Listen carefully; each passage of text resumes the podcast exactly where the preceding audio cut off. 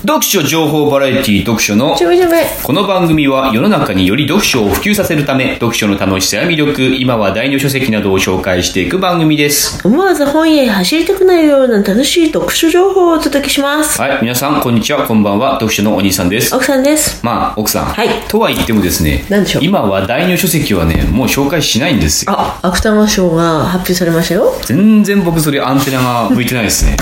誰ですかなんだっけ、直木賞はなんだっけ、ハセハセなんだっけなないなんだだとか。 週週なんとかって書くやつなんか聞いた聞いたことある名前ですねなんか北海道にな夏の間移住してるらしいです。そうですか、全くその辺ね、わかりません新聞に書いてたなぐらいのうん、あれで、そうそうそう、私も新聞で見たなって。まあ、芥川賞に関してはですねいつものごとく、文言春秋が出たら買いま読すんで感想を述べようかなと思ってますけれども、直木賞はまあノータッチですね、あのー最近僕読書の仕方が変わってきたなっていうふうに感じます前も言いましたっけこれわ言ってかないるですよあれ、本に読んでないってことまずやっぱり本を買うお金がそれ一体余裕ないでしょ余裕で余裕はあるんだよ。余裕はないで気すよ力がないんですよ。本を買う余裕はないですよ新しい本を買うお金の余裕余裕はないですよしかしながら僕には読んでない本がたくさんあるわけですよ散財してたの、本ね。その若い時に何万円も使ったのに読んでない本がたくさんあるので読む本には全く困らないわけでで今までこう読まず嫌いだった本なんてのもいっぱいあるしねそのなんかこう想定がいいから買ってみましたが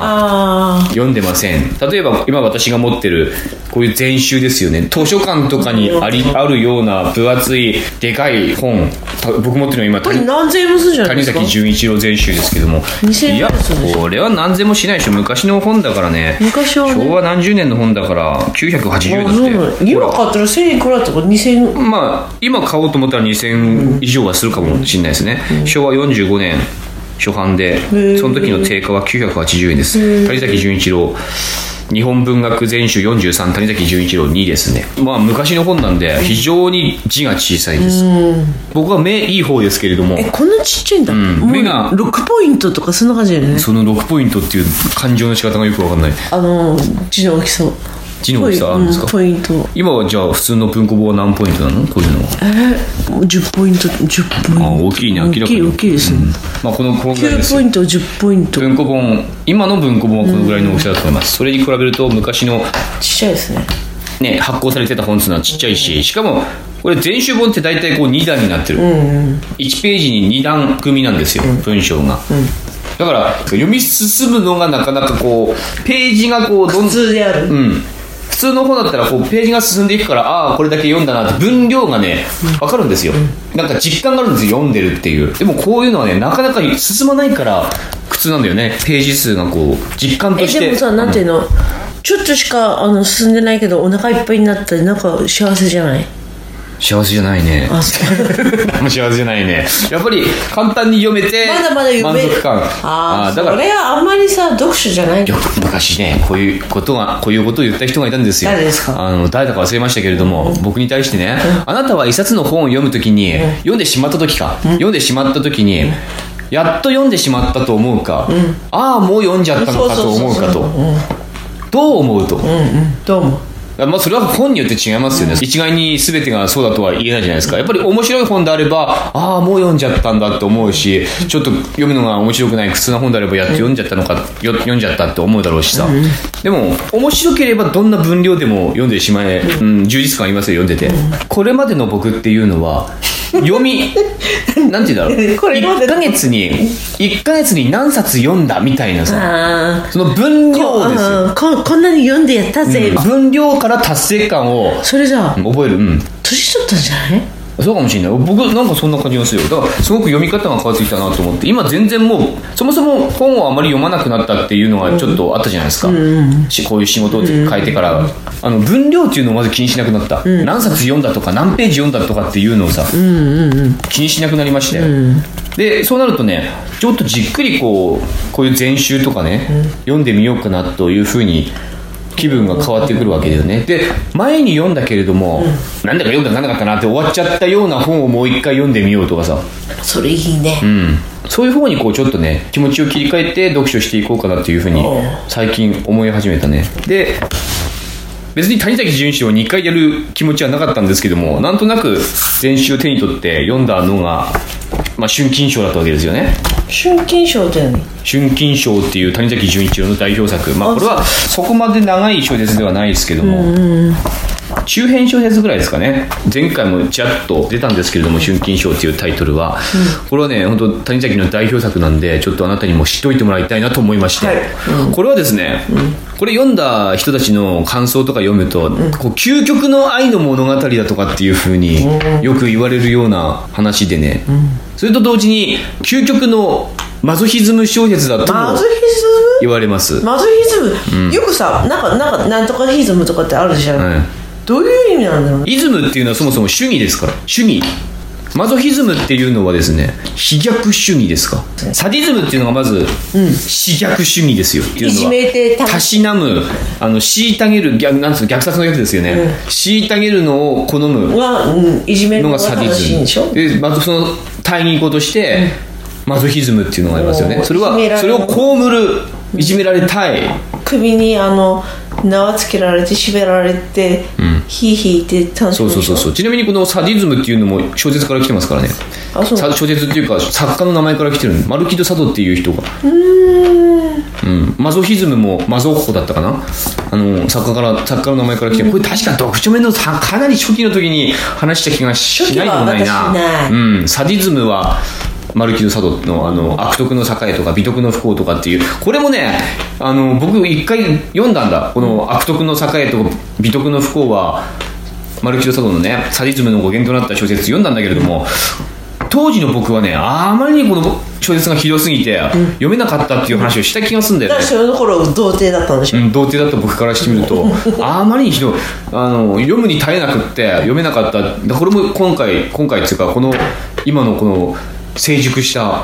僕パルキならうん、パルキならこう読みこなせるんじゃないかと思いますのでおー読んでみようかなとそれはあるかもね20代前半とかさ、10代のパルキはできなかった、うんできなかった読み理解読み解け力なかったうんうん、感じ得なかったものとかもこ感のじれる今30半ばのパルキならそうそうそうそうそうそういうこと、だからそれも挑戦してみようかなと思いますね、うん、で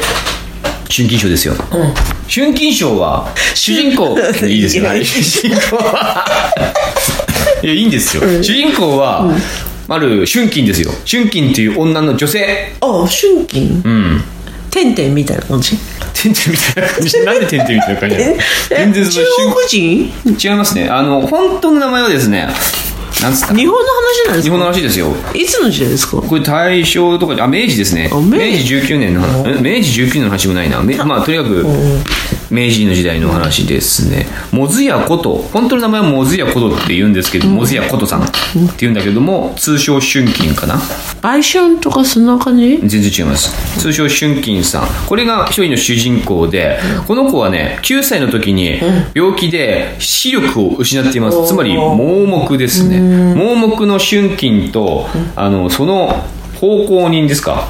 三味線弾きとかそんなそうそうそうそうそうそうその奉公人のサスケおーこの2人の話なんですけど話だぜすですですでこの サスケは春金の4つ年上、で春金はまあずっと視力を失ってからその琴だ三味線だのその芸事に励むわけですよねでその春金の手を引いて毎回そうお稽古に行ったりとか、まあ、ほほぼ身の回りの世話全てをそのサスケという4歳年上の男がやるわけですよその二人のストーリーなんですけれども、春金はとにかくね、琴を三味線ももう達人級なんですよ。弟子も取れるぐらいの腕前になるし、本当に春金といえば、その辺界隈では有名な三味線域なんですけれども、やっぱ視力を失ってるからなのか、もともとなのかはわかんないですけど、まあ箱入り娘っていうか結構いいとこのお嬢さんなんですね。で、甘やかされて育ってるっていうのもあって、かなりこう傲慢。なんですよあんまりこう性格のいいお嬢さんではない、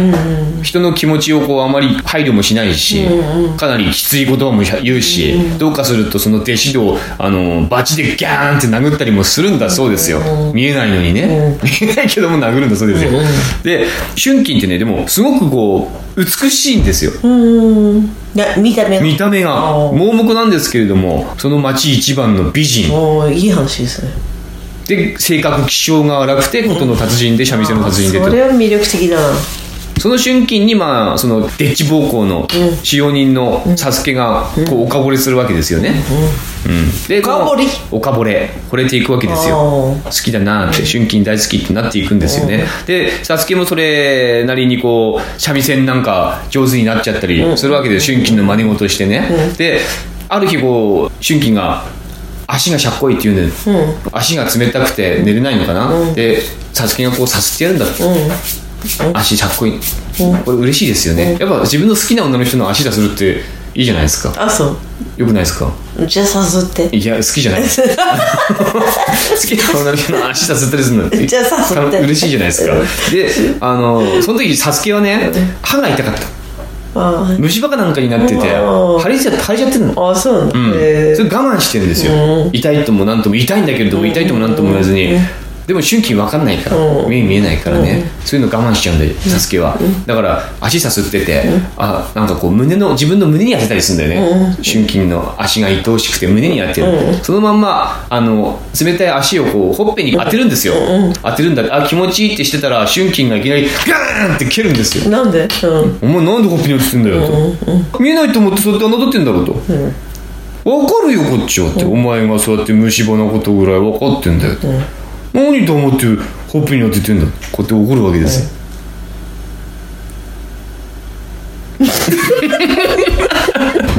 で怒るんですよんでだからそういう春金のサディスティックな面とだからといってサスケのこと嫌いかっていうと、サスケじゃなきゃダメだって言うんですよええすで最後どうなのああこれ最後いいです最後っていうか何をえ年年4つ違いなんでしょ四つ違い20代の4つ違いえっとねうーん十何歳とかその辺ですね、その辺から一緒にいます、でいつの話を20代以上ですねもう最終的に30代とか40代とかそうなってますからずっといいるんですよ足を温めたのは何普通歳20代ぐらいじゃないですか、 20代か、うん20代じゃないな十何歳かなまだ20いく前かなうん10 20いく前かもしれないちゃんと僕も読んでな かったごめん読んでないいやちゃうそこまで細かく読んでなかった時系列っていうかその年代っていうのをであのサスケじゃなきゃダメだって言うのよ春金は他のあの方向にじゃダメですと私の世話にはサスケがいいですと言うんです、それでまだキュンキュンしちゃうんだうん、であのある日春金にこれは二十歳前だね、うん確か10代だよ16とか7だよ、うんあの子供できるんですよへえなの多分サスケなんですよ春金は、なんで私がそんな駒遣いと子供作らなあかんねんというわけですよ、サスケなんとも思ってないよってただのあいつは使用人だと、私の世話人だと言ってるだけだって、でサスケに聞くといやいや私がみたいなものがお嬢様とそんなことをって言うんだけれどもどうもやっぱりサスケしかいない、その春金の相手っていうのは、でも親同士は身分は違うけれども、こうやってずっと一緒にいるし、いいんじゃないかって言うんですよ、親同士はね、春金だってそんなやっぱり目見えないし、サスケみたいな理解者がそばについてやるっていうのは一番いいだろうと、だからお互いがいいんだったら、いいんじゃないって誰の子だってなった時にはすごく嫌だったけれども、あやっぱサスケっぽいなってなったらその春金の親もサスケならいいんじゃないのってなっちゃったなるんだけども春金はそれを拒むのへえなんいでやサスケは違うよそんなそんなわけないでしえょじゃあなんでやっちゃったんですかわかんないわかんないですよこれがえで無それは理やりではないし無理やりではないですねまずねでそれはでもね、あのサスケっぽいっていうだけであって、サスケだというふうに解明はされてません産んだの産んでも産んだ産んでますでもその子供は、あのすぐにどっかに里子に出しちゃってるっていう感じでこのね小説のまあ味噌っていうか、結末っていうかなぜ究極の愛だって言われてるかっていうと、まあもろもろそういうエピソードが描かれるんですよ春金とサスケのそういうサディスティックなのなのかマドなのかなんだかわかんないけど、僕はそこまでサドだマドだっていうふうにこれは感じないんだけれども、普通に男が自分の好きな女にこうなんたら足蹴にされたりさ、罵られたりするっていうのは例えば何の脈もなければ嫌だよそれを、でもなんかこうそういう暴力的なことを自分にしてくるけれども、でもなんか自分を必要としてくれるっていうその雰囲気っていうかさ素振りっていうのがあるんであれば、やっぱり逆にそうやって暴言とか、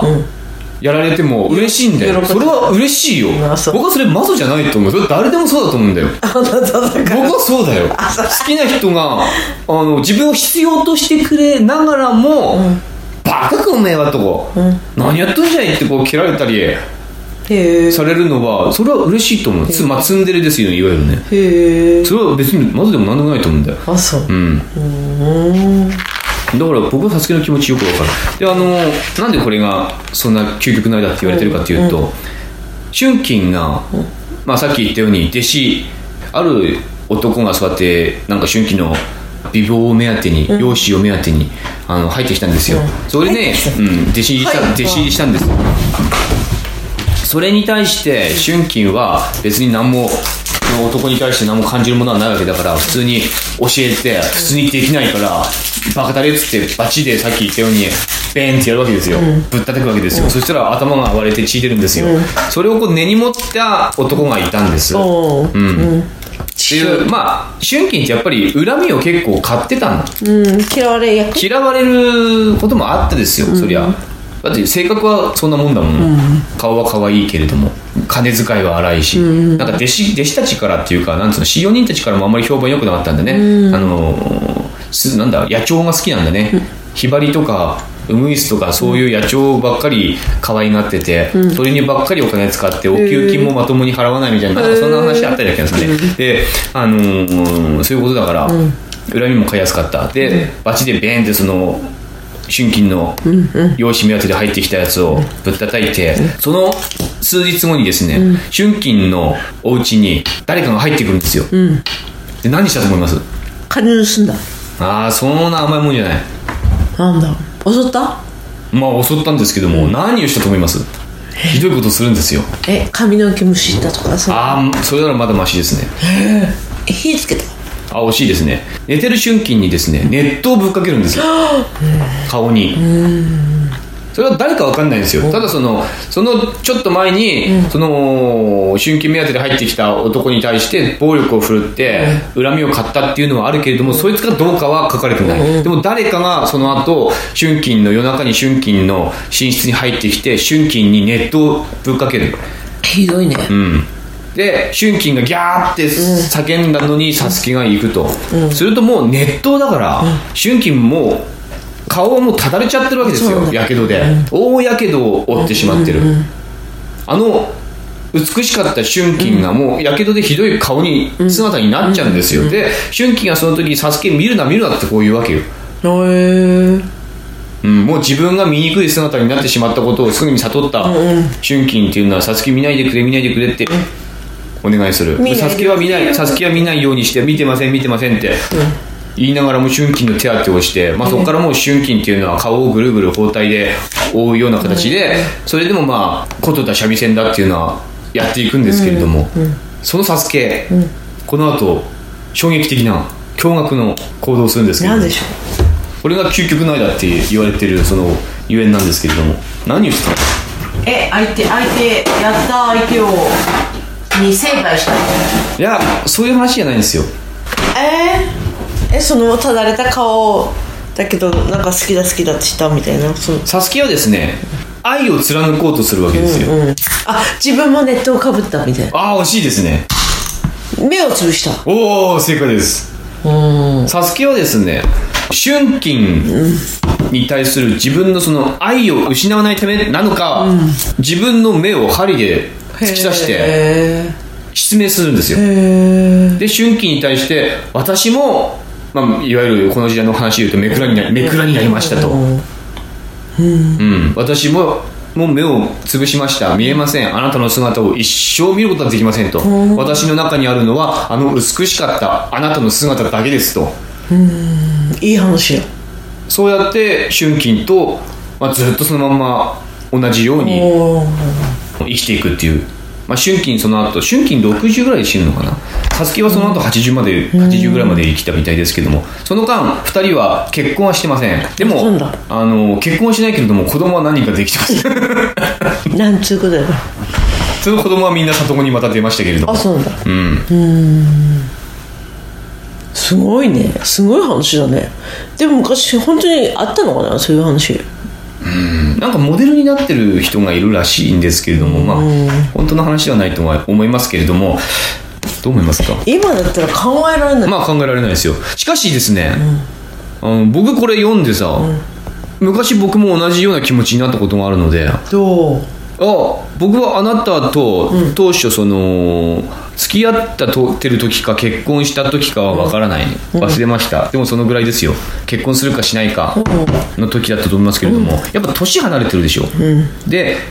僕はやっぱり肉体的なことっていうのをすごく気にしたんですよ本当に気にしたんですよあそういや今でも気にしてますけれども 気にしたんですよ12個離れてて、それこそこの前も言ったけれども僕が40の時あなたは52だし、僕がじゃあ52になったらあなたは64だし、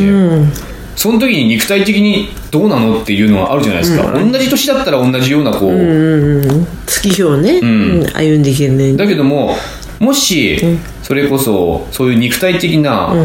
それこそチンチンが関係することですよね、関係することで、この先、僕が何かあなたに対して裏切るようなことになるんであれば、それはもう僕の気持ちと関係なく、要は理性と関係なく感情の方で、性欲の方おでう何かこう裏切ることがあるかもしれないと思ったの、あるだろうね、うん、思ったんですよ、その時の僕はあなたのことをすごく愛していたからおーね、裏切ることがあるんであれば、僕はこのチンチンをその時切ってしまうと思った思ったんだって本当だよこれは思ったんですよ本当今は思わないよ一切ねなんで 今は一切思わないけれども今切ってよ今はもう切る気今すぐ切はってよ全く切る気はない私が切ってあげるうん切る全く切る気はないでもおー当時のその多分20代半ばとか半ばではないかもう少しいってるかな30前ぐらいかなうんえ結婚してんじゃんじゃんいやするだしする時したのかしてないのかわかんないでも20代のマジだでったことだそこまでそ好のきだった時は本当に何か僕がそういう性的なことであなたを裏切るようなそういう感情が芽生えたのであれ ば僕はその時はチンコを切る、おーみんな聞いた、うん、切るぞ切るよって思ってたですよ過去形過去形ね思ってる思った思ったなんですよあそれは、それはいいことだねでもあれだよね今ほら世の中にはデリヘルとかあるからさそうそうそうそううんいやそれもだってダメじゃん何それも裏切りじゃないですか裏切りだよ、私ね気持ちの裏切りも嫌だけどその身体的裏切りっていうのもう嫌でしょ嫌だからだから僕はだからそれがもし自分で我慢できずに、いや僕はいろんなこと想定してるから本当に、いくらあなたのことを好きだとしても、体の面で何かあるんじゃないかって思うじゃないですか思うよそれはね思わない思うんだお前はいいんだよお前はだって私はもう思わないよお前は口でいくだけだからね 僕はこれから盛りだからねえもう盛り今盛り、今が盛りだからいやまだまだ盛りだからあ のいや 今 34?、うん、そうそうそうそう、いや僕むしろだって今今の方が盛りだと思ってるもん、あそううん、あの20代に比べ20代よりもあの20代いる、ああそうだから今はそういうふうには思わないけれどもあの時は本当にそう思ってたから思ってたからこの「サスケの気持ちっていうのは分かるよねこうその好きな人に対して好きだっていう思いがなくなってしまうんであればそこを断ち切ろうっていう思いですよね 自己記録自分でうんサスケはだから自分の目をつこうこの人のことを好きじゃないっていう思う思う自分がもしこの先出てくるんであれば自分の目を潰して一生好きなままでいようっていう気持ちですよねじゃあチンコ切るか切らない絶対切らない切ってあげるそういうチでョもキンって話ですよねでもそういうもんだよね男ってでもやっぱ自分の好きな人のためだったら、好きだっていう気持ちを裏切るぐらいだったら何かこう自分にこうなんていうの私はさ、そういう男に初めて会ったよそうでしょ、もうもうそれは合ってた会って た会ってた合ってただけど合っ OK て合って今は違います今も違う今は全然違うえもしもさ「好き好きパルキさん好き好き」って言ったらもうすぐやっちゃうんだ、やっちゃわないいや好きするのはやっちゃわないですよあそう、好き好きって言ったらなそれをちゃんとお付き合いしてお付き合いだってそれは不倫になるよだってになるそこだからこれからの将来じゃあこの人と一緒にななるのがいいのか、うんこのまま4人でちゃんとやっていくのがいいのかと、うんうんいろいろ考えてあれしますけども、ただね、いや僕こ今回ちょっとまた長くなったあれだけれども長くならサないクッサクッと進ませたいんだけれども、うんうんサクッといやこれちょっと関係ある話でさ、あのい今日朝僕あれ見てたじゃないですか「そして父になる」を見てたおお映画ね、うん福山雅治リリー・フランキーそうそう福山雅治の、そして父になる」っていう映画見たじゃないですか、俺なかなか僕考えさせられるっていうかどういう今の自分に重なるかなっていうのどういう話なんですかあれはだから子供取り違いですよね、もう単純に、福山雅治と、誰だっけリリー・フランキーうん、あの奥さん役誰だかなあ小野真知子あ小野真知子さんか、うんあのその夫婦とリリー・フランキーと、えっと、牧陽子の夫婦がいるんだけども、まあ主役は福山の方ですよ、リリー・フランキーはあくまで付属品だって、福山雅治あ育てて6年育てたうんもう6小歳学校小学校に今入学したんでお受験してしかもうちのみのりちゃんと同じか同じぐらい同じぐらいそうそうそうそうお受験みのりちゃんと同じか、そうそうそう同じで全く同じうちも厳しく育ててるねその辺のね公立小学校じゃダメだよダメだよこの先ね勝ち抜いていけないからああそうかうん厳しく育てたうよんそうはいお母様はいお父様の世界ですかああそうかうらんねピアノもちゃんと習わせたしねまあ音感バッチリだからうん、これからもう期待できますよ僕は世界に羽ばたく子ですからね誰がみのりちゃんです よみのりはピアノ習ってな いみしのりちゃん雲の国語を挫折してるいしいんですよ。ね、でもまあ、その同じだよ、本当に。そしたら、あのー取り違えてたことが分かったわけです。自分の子じゃない。ない血が繋がってないわけですよね。なんでそうなったかなそれね、わざと、その、事故じゃないんですよ。その時恋のなの看護婦が、なんか自分の、その家庭がうまくいってなかったとかなんとかなんだよね。で、福山の、家族の方を見たらすごく幸せだ育ったんだって。だからこの人たちも不幸になればいいと思って、取りえー変えちゃったんだっへて。ーそれはあるんで裁判が出てくるんだよ。でもその時の裁判ではもう時効なんだって、それが。あそうなんだ、6年経ったら事故なんだ何年経ったら時効かわかんないけども、とにかくその時は時効えで、えその人は裁かれないの。へえうん、ただそういう事実が報告されるだけ、うんでもう福山の方は、まさに我々と同じような感じで、お受験させてすごくこう あのお 受験してねえから福山はそもそもね、勝ち組なんですよ完全にあそうなんだなんか建設会社かな、なんかわかんないけどもすごく一流企業で、もう学歴も多分すごいし、収入もすごいしあのタワーマンションみたいなところに住んでるじゃないですか住んへーでるんですよへー福山はね、完全勝ち組お金持ち、でも子供一人しかいない、で一方のリリー・フランキーは、あの我々と違って負け組なん ですよ負でもけ組でもないね負け組でもないリリー・フランキー負け組って言ったら失礼だわあの庶民なんですよ趣味うん電気屋さん個人事業主のあー本当寂れた町の電気屋さんっていう感じで、はい僕我々と全然違うけど、はいちょっと待って何ですか去年こういうこういう汚い家に住んでない 去年お月島でさ、あ住んでペンキ屋やっててさ、ね、録画勝ち組勝ち組じゃないですか今なり、しがない新聞記者そうだよ勝ちあ組 のあの時よりも収入下がってるけども勝ち組ですよ完全に僕は勝ち組ね新聞記者なんてそんな収入そんないないからねまあお金で少ないから新聞記少者ない少ないけどと収職種は入下がったけど、下がったけども勝ち組ですよいい家に住んでるからねタワーマンタワーマンションン行けやで今リリー・フランキーの方が自営業やってて、本当に汚い家に住んでて、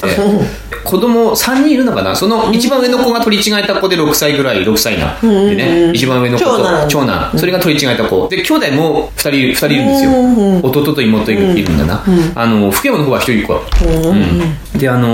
のーどっちかっていうと、リリー・フランキーの方がいいお父さんなんですよ、お負け組だけども、へえあのいいお父さんってどういうお父さんだなんかこうだらしなさとかはあるのよ我々のに近い本当にだらしなくて 言葉遣いも負け組じゃねえよ言葉遣いもね荒いしね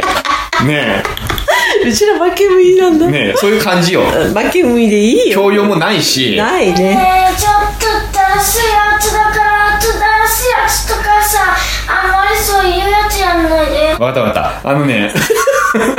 みずりち今ゃんみのりちゃんは隣に寝てるんですけど寝寝言言ってましたなんかねダンスやってるとこ教養のない娘だから、あのいでもいいお父さんってすごく子供と遊んでしおうコミュニケーションを子供と取ることを大事にしてる一緒のこうあじゃあ子供に好かれてんの疲れてる疲れてるすごく子供に好かれてる、貧乏だ貧乏っていうか貧乏ではない金持ちじゃないだけ、うん慰謝料とか今もらえるじゃないとかってこう癒やしい考えを持ってるんですようん慰謝料何本来るんやろうなって、それ癒しいからそう普通持つじゃないですか持たないわ私は持つよ一緒に何本んだろうなーってこう言ってるようなお父さんだけれどもそれでも子供との時間をすごく大切にしてるし、子供たちからすごく好かれてるお父さんなのね、一方福山っていうのは勝ち組なんだけれども、子供のことも大事に思ってるよ、でもやっぱり仕事第一であんまりこう、家庭的ではない、で子供も福山のことは、まあ、好きだよちゃんと大人として好きなんだけれどもやっぱこうちょっと距離があるかなっていう、ちょっとぎくしゃくぎこちないかなっていう感じなんだよね、で福山の奥さんの小野真知子っていうのは、確かに今は福山と一緒に暮らしてて、勝ち組の奥さんだけれどもどっちかっていうともともとは庶民なんですようんだから感覚としては福山の奥さんはリリー・フランキー側の感覚を持ってんだよね、福山だけがちょっとねずれてんですよあそうなんだへえですごいいけすかない感じがする人あの人を小バカにした感じ小バカに、うん、まあ、小バカにって言ったら語弊があるけど、でもちょっと見下してる感は、リリー・フランキーのことはもうあきらさあからさまに見下してますね。いるよねそういう人ねうん、いるいでる、福山は、最初の考えでは、二人とも自分の子にしようとするんですよ。リリー・フランキーの方の、本当の自分の子と、自分が今まで育てた別の親は別だけどもやっぱ自分が6年育てたからそんな簡単に離れるわけないっていうのはもう気持ちとしてはあるからどっちも自分の子にする方法はないかって考えるわけ裁判でそこにはリリー・フランキーもやっぱり親として自分の子ではないにしてもやっぱり6年間一緒にいたし兄弟もいるしってあの好かれてるし自分が好かれてるし子供も大事にしてきたしっていうのがあるからそう簡単にはあれだって渡せないっていうふうにもなるしあの別にそこで衝突があるまあ多少の衝突はあるけれどもそんな激しく衝突はしないんだけどもお互い大人だからさこの映画の中で言ってたんだけれどもそういう取り違いの事例ってほぼほぼかな100%うん 100%, 100%って言ってた気がするんだけども100%交換するって言うんですよそうなんだ血の DNA を優先するってこと、うんえ100%交換しますよだから早いうちに、子供のためにも早いうちに交換した方がいいですっていう6ふうに歳でしょうん、病院側は言うんですよ提案するのでも親心と言ってそんな犬や猫の子じゃないんだしっていう6歳でしょこれどうしますうちのみのりちゃんちょうど6歳です、うん、まさにみのりちゃんがいきなりこう「あなたのほ本当の子ではないです」取り違えてました話せない無理無理無理僕もそれ無理だと思うんだ私はわ無理ですそうなったら僕もしあっちが、でもあっちが交換してくれって言ったらそれそうなると多分交換せざるを得ない状況に追い込まれると思うんですよあっちが交換してくれって言ったらねもしあっちが、いや私たちも無理ですって、これはもうなんていうのそれはまあいろんな考えがあるよ一緒にこう家族ぐるみで付き合うとか、うん一切ここはもうなかったことにして、別な子だけれども自分の子としてお互い育てましょうとするのかそれはいろいろ案があると思うけれどもなかったことにはできない取り違いがなかったことにするってこと、みのりちゃんがいたことをなんていうの違う生活、はできないみのりちゃんはそばに置くだからあっちがあっちもそういう考えだったらいいけれども、でも大体多分ねこれは自分たちの血を優先する DNA を優先して取り替えるっていうのが一般的なのかもしれない、うん、僕もでもね無理でしょって思うんだよねでしょ無理でしょ別にそこまで血血がどうこうではなくなるよねそもそも僕なんかはさ、あいやあなたはまさに産んでる人だから、僕とまた感覚が違うと思うけれども僕なんか別に産んだ人じゃないから、みのりちゃんが自分の子であるっていうのは、あなたを信じてのものしかないわけじゃないですか、実はね、 うん、であ僕に似てるから僕の子なんじゃないかなっ似ててるわないう思うぐらいしかない確証はないじゃないですか、男からしてみたら自分の子かどうかなんてそこには信頼関係、まあ、DNA っていうそういう科学的な証拠を出されない限りは信頼でするしかないじゃないですか信信頼しない方がいいかもよ、だから別にそれが仮に今まで育ててた子が自分の子じゃなかったとしても愛情は注いでるのは間違いないからなん別にそれはうーん難しいですこれは難しい問題だけれども交換するもんなんそうなんですようんできないできないでしょできないよね、でもやっぱり福山たちも交換する方向でああそう話が進みましてまずはなんだ土日かな、土日からこうちょっとずつ慣れさせて、一泊させて、お互いにね交換して一泊させて慣れさせてっていう感じでやるんだよね、でこの時やっぱりね家庭の比較っていうのがちゃんとなされてるから面白いなと思ったんだけれども、福山の方から交換された子ってさ、兄弟がいるじゃないですか、兄弟がいる方ってさ、いきなり一人っ子になると絶対寂しいじゃんうんそうだねうんでも逆に言うと、福山の方は一人っ子から兄弟できるじゃないですか、で仲良くやってるんですよ、そうすると寂しさってやっぱ紛らわれる、紛れるよね絶対紛れるじゃん、うん楽しいねそれと完全に状況的にはさ、あのリリー・フランキーの方から福山に行った子の方がつまんない絶対寂しいし、そう紛らわせるわ紛らうものがないじゃない、気持ちが、しかもリリー・フランキーの方はすげえ遊んでくれてたし、遊んでくれてる中からいきなりお上品な家庭に行くっていうのはさ、辛いよね、逆に言うとお上品な家庭からそういうなんつうの、そうや粗末なこうな本当に大人までこう上品に育ててきた人が粗末なとこに行くと「え汚い!」とかってなるかもしれないけども子供は別にそんなの気にしないじゃない6歳の子供は逆に何もこう気にしなくてよくなって解放されてっていう気持ちになるのかどうかは分かんないけどもでも割とどっちかっていうとリリー・フランキーの子供の方がかわいそうかなっていう、そういうのが僕には見て取れたんですよ、これねラストどうなるか皆さんこれは自分で見てくださいどうなのもう知らないこれ僕すごい僕ねこれラストどうなんだろうと思ったんですよ結局リリー・フランキーの家の方って映画の中でそこまでこう主眼ではないから福山に焦点を当てて描かれてるもんだから、福山目線なんですよね、で福山がこう親として自分の今までのその行動とか、子供に対する気持ち思い、っていうのを見つめ直すような映画になるんですよこれは、自分がこう仕事一本で親として俺はどうだったんだろうっていうのを見つめ直す映画だってリリー・フランキーの方は描写としてはあまりないのね僕思う最近こうこれとはまた映画と全然関係なくなっ、うん、関全然関係ないわけじゃないけどもちょっと関連してさいやこれ今回子育てで悩んでる人が聞いてほしい僕の話を 僕の話を子育てしてるとさストレスって絶対あるじゃないですかまあ自分の自由ないそかうらねまず自分の自由って呼ばれる、まして今僕らは翔太君が2歳ぐらいで、みのりちゃんがやっと6歳ぐらいですごく聞き分けが良くなって、はっきり言ってみのりちゃんってそそれほど手がかからない、わかるから話が、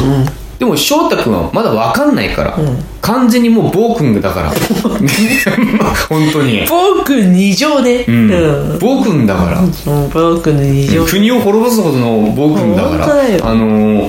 手がちょっとねかかるんですよ、で本当に自分の時間とかやりたいこととかさ奪われるからこそなんかストレスが溜まることがあるんだよ、で僕も実際さちょっと前まではかなりイライラとかするわけですよ、ママママって言ってるところにちゃんと僕が行ってそれを引き離してママは料理作ってるから、なんかやってるから翔太の面倒を見なくちゃいけない、するとなんか自分がこう何もできない、イライラするじゃないですか、であなたとも喧嘩になるじゃないですか、で僕はね最近思ったのはその時間が奪われるとかさ、自分のやりたいことを奪のやりやれないとか言うけれども、その自分の時間とか自分のやりたいこととか、何と思ったわけよない何ってそれ何なのってそのその自分の奪われる時間だとかやりたいことって何よって、考えてみなさいよ、別にやらないじゃんそんな何も YouTube 見てるとか Twitter 見るとかネットサーフィンするとか携帯いじってる時間がほとんどだよ、要はリラックスしたい時間でしょただ単純にそうやってボケっと YouTube 見たりあのスマホいじる時間が欲しいだけじゃんそうでしょ大体そうじゃないですかみんなそうだと思うよ大体ゲームやったりとかさ、自分の自由時間ってそれでしょ、ただ単純にそれやってるだけじゃんって本当になんかこれから将来みんなのための時間とかそのための時間が欲しいのじゃないでしょって、多分ほとんどそうだと思うんですよ子供を育ててる親で「うわ私の時間ない」とかって言ってるけどもその時間何に使うの大したことに使わないでしょ、だったらやっぱ子供の面倒見ればいいんじゃないのと思ったんです僕最近、素晴らしいうん、一番ストレスがたまらないのは、要はそういう携帯いじってゲームやったりネットサーフィンしたりっていうそういうなんとなくくだらない趣味をやめにして要は子供を楽しませる子供と遊ぶのを趣味にしたらいいんじゃん、どうせ大した時間使んねえんだから 大したことに時間使わないんだよ本当に我々は中にはちゃんと将来のためにあれしたいこれしたい資格取りたいとかっていう気持ちのある人はいるかもしれないでもそれは本当に少数だよほとんどの親は何にもならないことのために子供をほったらかしてると思うんですよ、だからその時間を子供と遊ぶのをこう趣味にして子供と楽しませることを趣味にして自分も楽しんだらきっとそれはストレスなくなるなって僕は思うんですよそうそうそうそうでもなんていうのそこまでそこまでの感じじゃないの、うん、そうですか私はそう。じ ゃあ、とにかく、でも、この私は、あのやっぱり家のことご飯作ったりとか掃除とかいろいろあるけども、みのりちゃんの宿題のこととかさいろいろさやんなきゃなんないけれどもそれはそれなりに楽しまなきゃなと思って生活してるから、うん、じゃあいいんじゃないですか。ただ、でもそうあじゃなないたはそこそこに気づけたのはいいことだの子育てにイライラして自分の時間欲しいなとか私どっちかっていっうてとね思ってる子供にイライラするよりあなたにイライラするいいですかじゃいい話でしたあはいいい話でしたじゃあこんな我々にお便りくれる方待ってます夏休みだから夏休みだから読書のちょめちょめのメールアドレスは読書のちょめちょめアットマーク Gmail.com です、はい読書のちょめちょめアットマーク Gmail.com まで、まあ、子育ての悩みとかね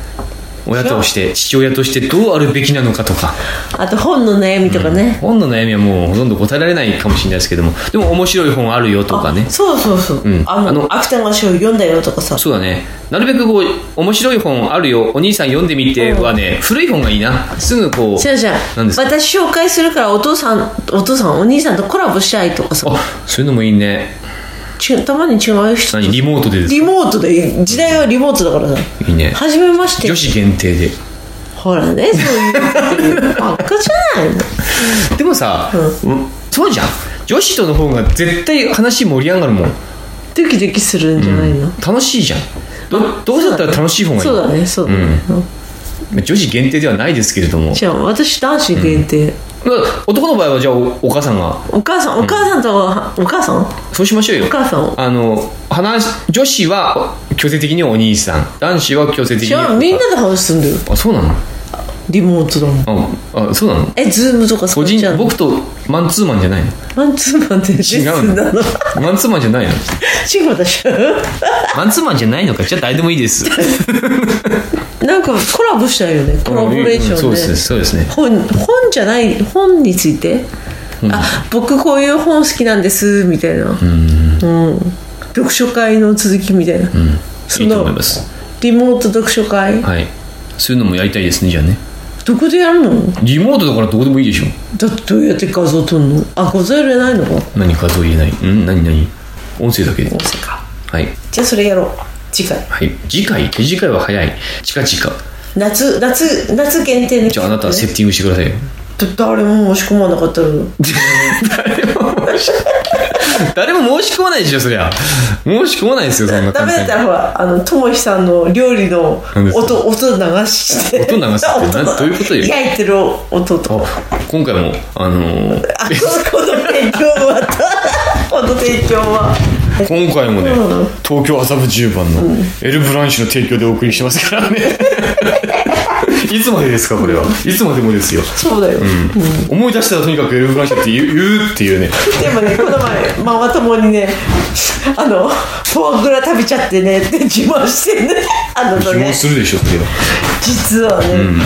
あんまり反応してくれませんでしたけだってみんなフォアグラ知らないもどん えあそっか、馴染みがないから馴染みがないかも、へえええぐらいで終わっちゃうの、ということでじゃあリモートで次回は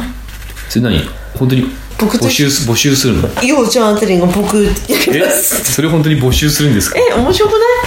ズームでもいいよズームで録音すればいい じゃん奥さんズームやるときにちゃんとした服着ないとダメ ですよなんでおっぱいで半分おっぱい出てますから ね。でう映りますから相手にそういうそう普段家にいるような感覚でズームやっちゃダメだよ本当にちゃんと服着ないとダメだよあのね、翔太君がね人の顔見るとねすぐパイパイ、パイパイちょうだい見えるからねほん半分通報されちゃう半ね分出てる見たくないんだよ誰もということではみんなみんなとお話しする会を、じゃあ次回ね、リモートで、いはいわかりましたそういう人、あの待ってます参加者待ってますそうそうそうやりたい人ですって奥すさぐんすぐやっちゃう奥さんが来話週ねしたいんだっつって、来来週飲みながら相談乗ります、来週なのそうなのはい乗りますじゃあ次回もお楽しみに皆さん、良い読書をバイバイ